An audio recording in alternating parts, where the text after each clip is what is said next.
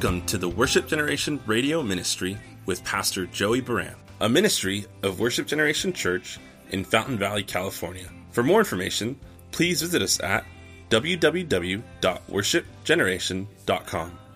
Now let's join Pastor Joey as we study through the Bible.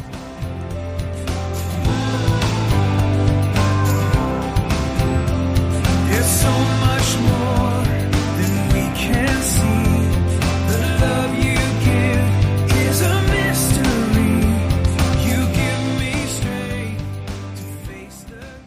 And as we come to 1 Kings tonight, we read three chapters on Tuesday night 15, 16, and 17. 15, 16 is like the road trip where you just go by all those towns because it's six kings from the north that were all bad kings. It's the descendants of Jeroboam in the northern kingdom of Israel.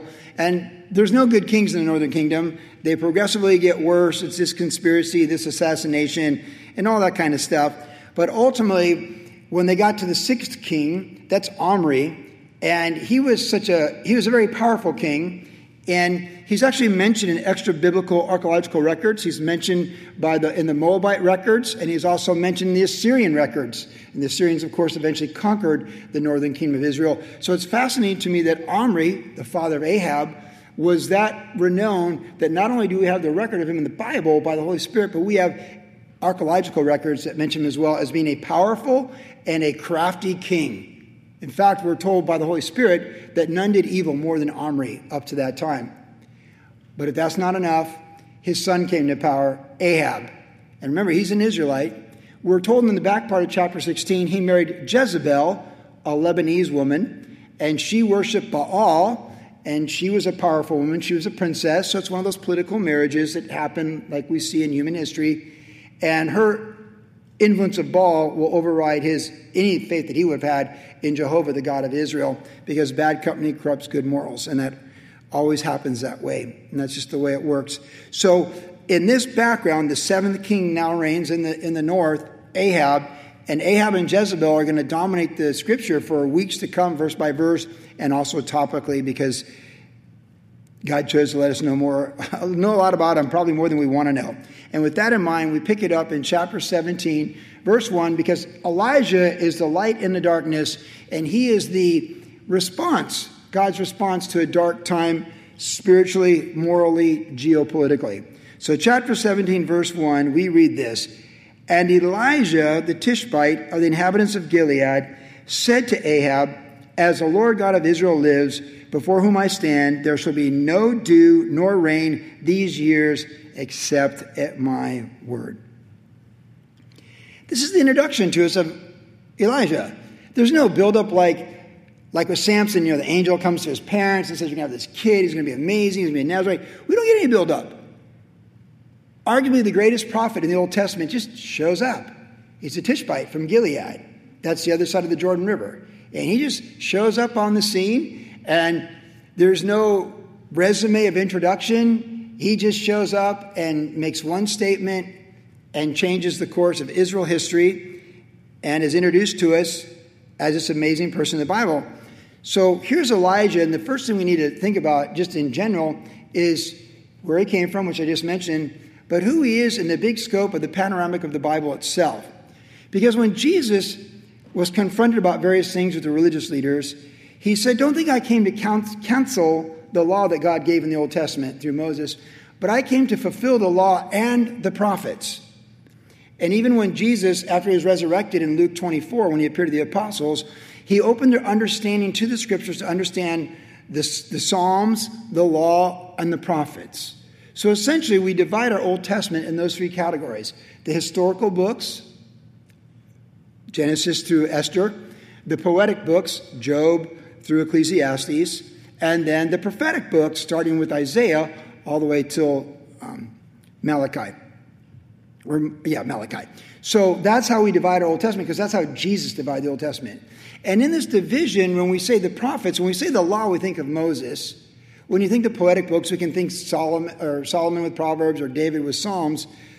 But when you say the prophet, we really tend to associate it not so much with Isaiah and Jeremiah and Daniel, those guys, but the one who doesn't have a book, Elijah.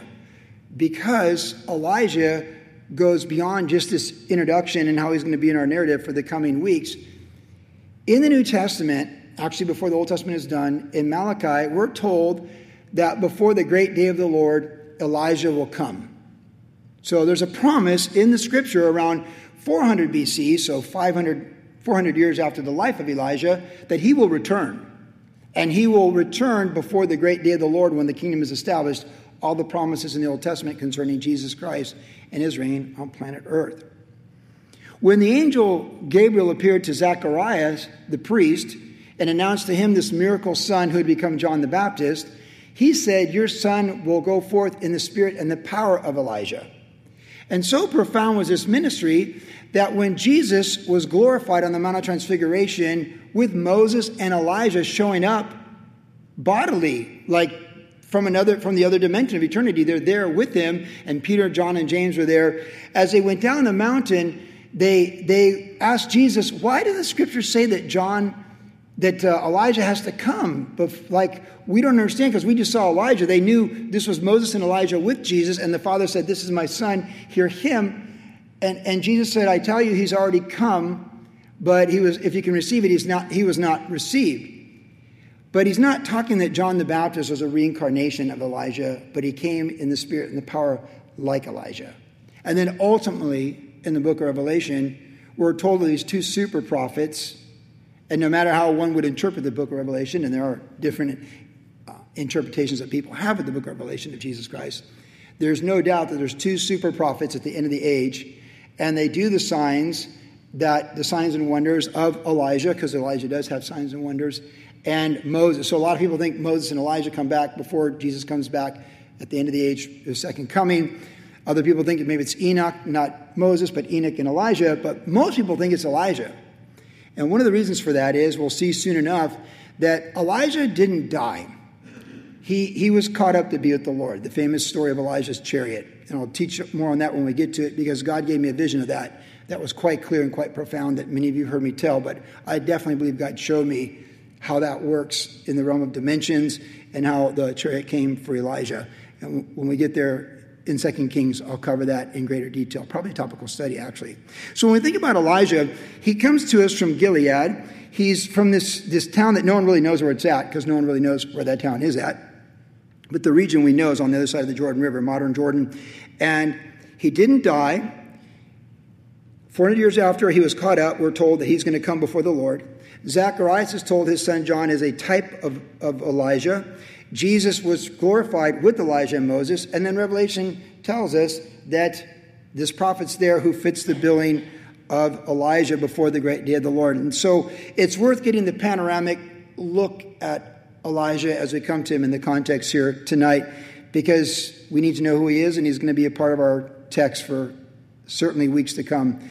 And he is the light that shines in a dark time. And it's been said that the, in the darkest of times, the bright light shine brightest, right? A city on a hill, we're the light of the world, all those things that Jesus said. And Elijah is that guy. So in the midst of going from bad king to bad king to bad king to bad king to bad king, all of a sudden he shows up with the worst of all the kings, because we're told that Ahab was even worse than his dad, Omri, and here's Elijah. And as he shows up, we, we have these stories in chapter 17, and, and there's actually, they're connected, but there's different applications. So tonight, as we get into our topical look at his life, I really want to just take some lessons from his life.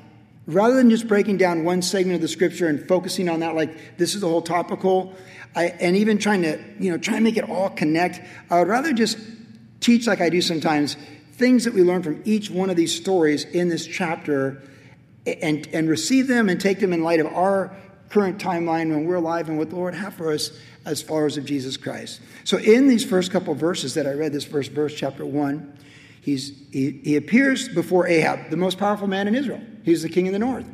And he's the son of the, the most previous powerful king that we have other writings about.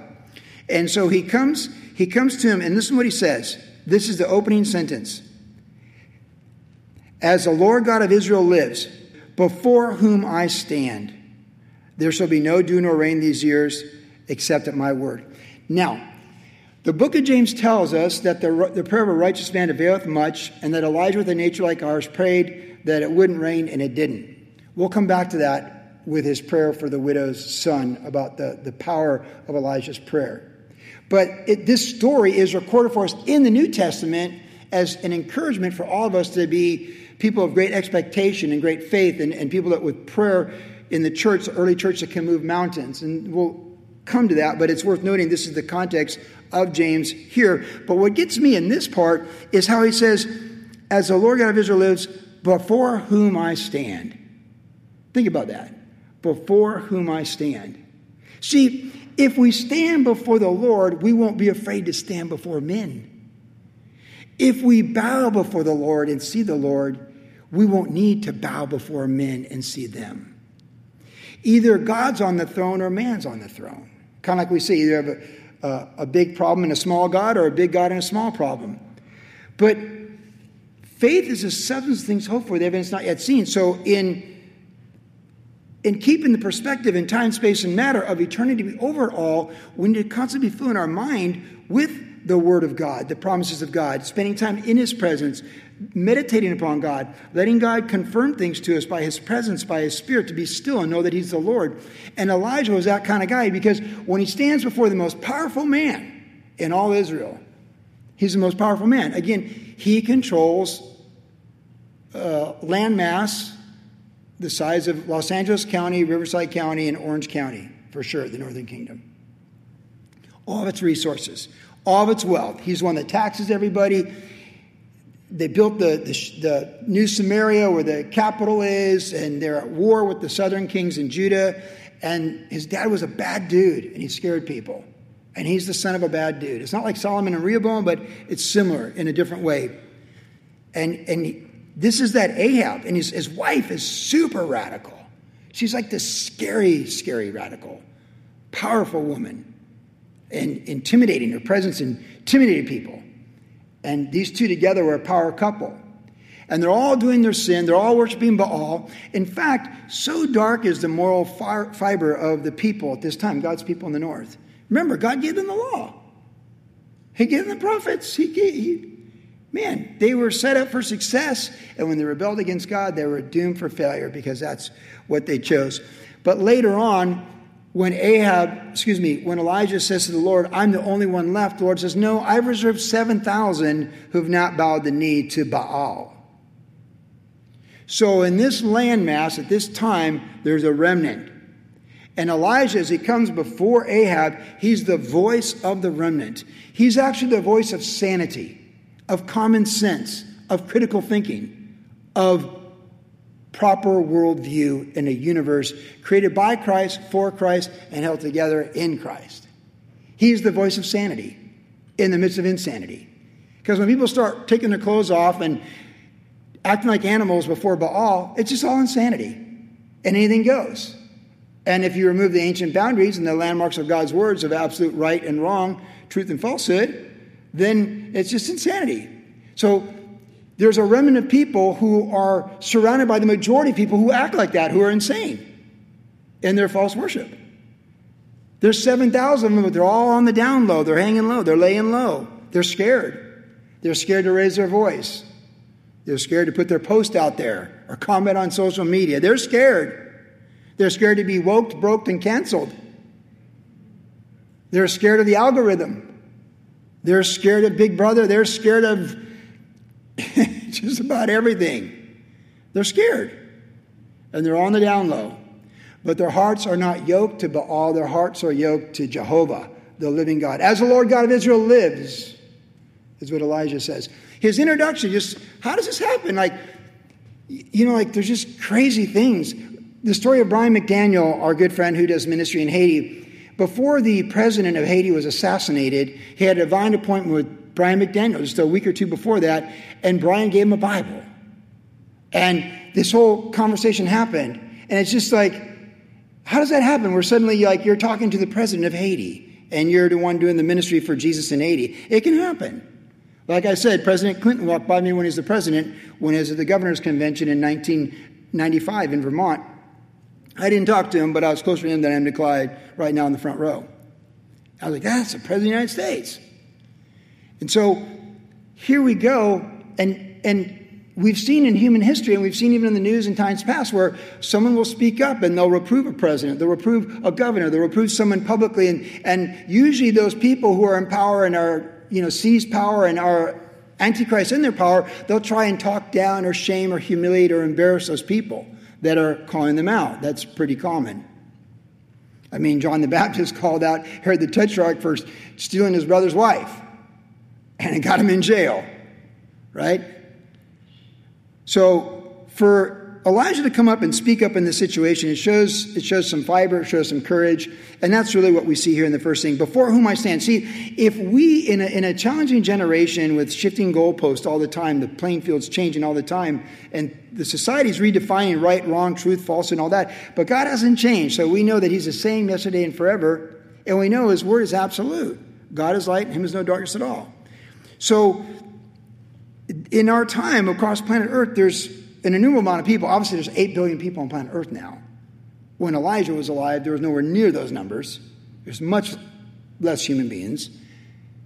So, proportionally, 7,000 people is a lot more than what we would think of now, but still, they were the minority. And they were a terrified minority.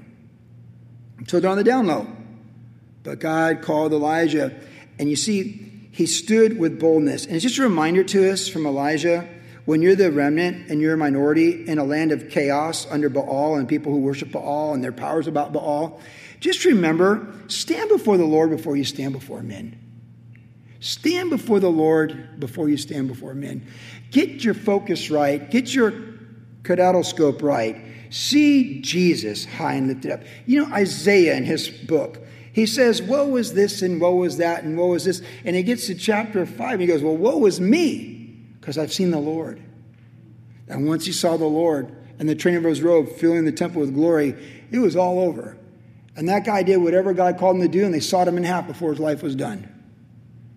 He, once you've seen the Lord and you stood before the Lord, you don't need to fear men. That's why people who have had near death experiences or they've been through great tragedy and they've seen the Lord bring them through that, they're not moved. They're not moved by the intimidation of men. After Jeremy Camp lost his wife, his first wife, Melissa, I would admire his boldness because you can't shut a man up who was married for four months and buried his wife, the bride of his youth. And if he's telling you about the way it is with Jesus, and you're going to listen to it, but you're certainly not going to shut him up. Because I was in the room when Jesus came for his wife, and so was he. And the last thing she said is, I'm healed, and then she slipped into eternity. You can't, you're not going to, you can't. He was like unstoppable. I mean, forget the five songs that went number one. Jeremy Camp was like Elijah. And he filled all these places for the next three, four years with his songs, and the rest is history. But you can't tell someone who's touched eternity that way, that, that deep, that hurt, that wounded, that he can't tell you the truth. Because he's going to tell you the truth. And that's sometimes the benefit of great heartache and sorrow and tragedy is a great boldness. Or near death experiences where you feel like, hey, I dodged the bullet. Everything I got right now is bonus time. A guy that works on our homes in Florida, Victor, is a really neat guy. And I, have had great conversations with him. He's a handyman. He can fix anything, and he, and he does. He's a great guy. And I've had some good conversations with him, but he dropped dead a couple years ago. He's like 63 now, and he dropped dead. Because he's always like, whistle while you work. like, there's never a bad day for Victor. And we love Victor. Everyone loves Victor. You know, he's the handyman you can trust when you own properties. But the guy's like, he goes, every day is a gift because I was dead. I stopped breathing. I came back to life. It's all a gift. The grandkids are in Atlanta. I go visit them sometimes, and I get to come work on this house today, and it's all good. Once you've been with the Lord, once you've seen eternity, once you've seen His glory, it just gives you a whole different perspective. And the older you get, the more, the, the less you should be inclined to fear men, anyways, because you know, like, hey, you're going to be seeing the Lord. I remember my father in law, we were out to dinner a few years before he died, and I had a great relationship with Bill. We were at this restaurant in Encinitas, and Donald Trump came on the TV. And my father in law is a very profound Democrat. He worked for all the top ones as a lawyer and all this stuff. He's like, ah, oh, Donald Trump, and he couldn't breathe. Like he was so worked up. And we're there at the grandkids, and, and he's like, and he got everyone else going that, that side of the family. I said, hey, Bill, you know what? You're going to go into eternity really soon. And you're going to leave that guy behind, and you're going to stand before Jesus. And you should start thinking more about Jesus than Donald Trump. Now, Bill's an intelligent man. In fact, he was a genius. And I'll never forget what he did. He stopped because he was sitting here, and I was sitting there, and he goes, You're right. You're right.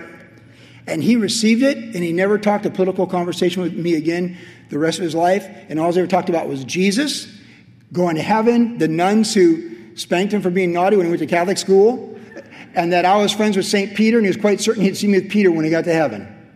That's what he tells us. As he, you know, he had Alzheimer's and all that stuff. Even at the end, when I ministered to him on his deathbed, and he still was cognizant with me, but with no one else during COVID. I'm like, Jesus coming for you, Bill. And he's like, yeah.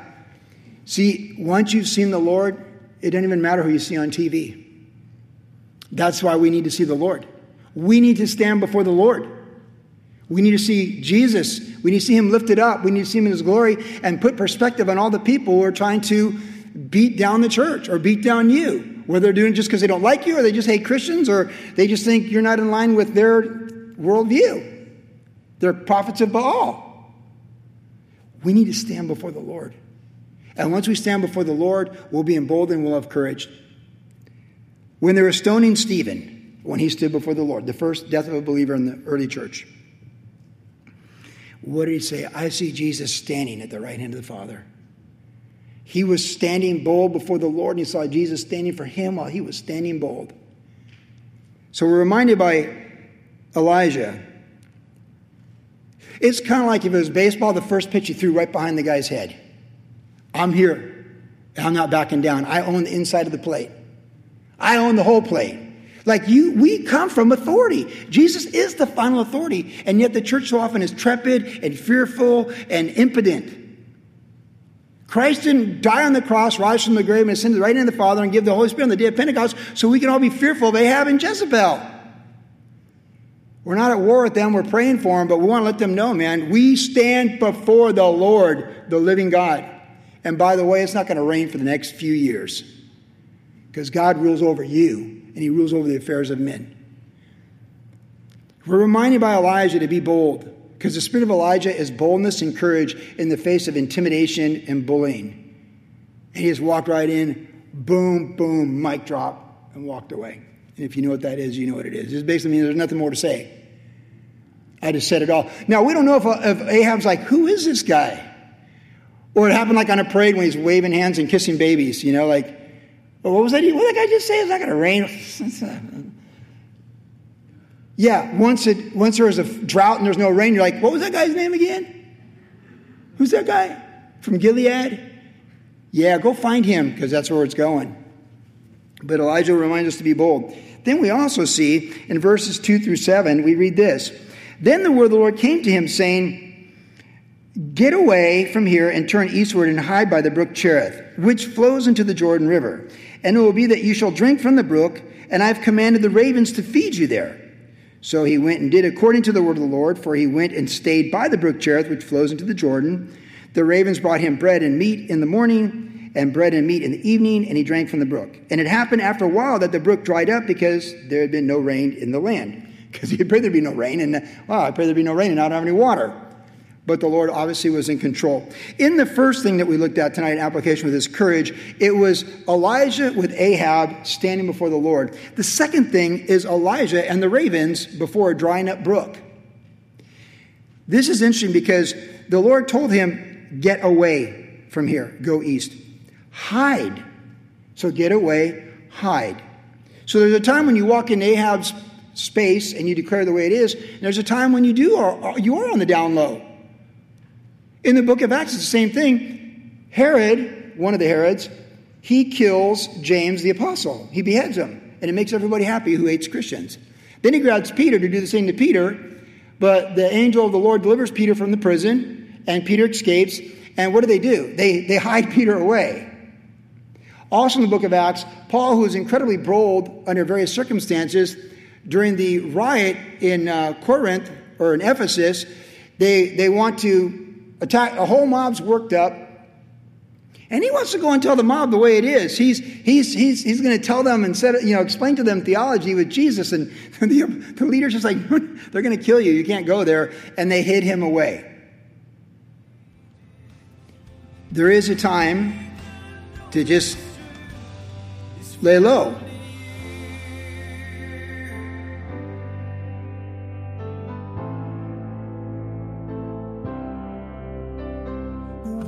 You've been listening to the Worship Generation Radio Ministry with Pastor Joey Buran. If you would like more information about the ministry of Worship Generation, visit us online at www.worshipgeneration.com, where you can listen to the podcast of today's entire message. You can also find us on Instagram, Facebook, and our church YouTube channel. Worship Generation is located at 10350 Ellis Avenue in Fountain Valley, California. Our service times are Saturday evenings at 6 p.m. and Tuesdays at 7 p.m. For more information about Pastor Joey personally, you can follow him on his Instagram, Facebook, or YouTube channel. Thanks for listening, and God bless.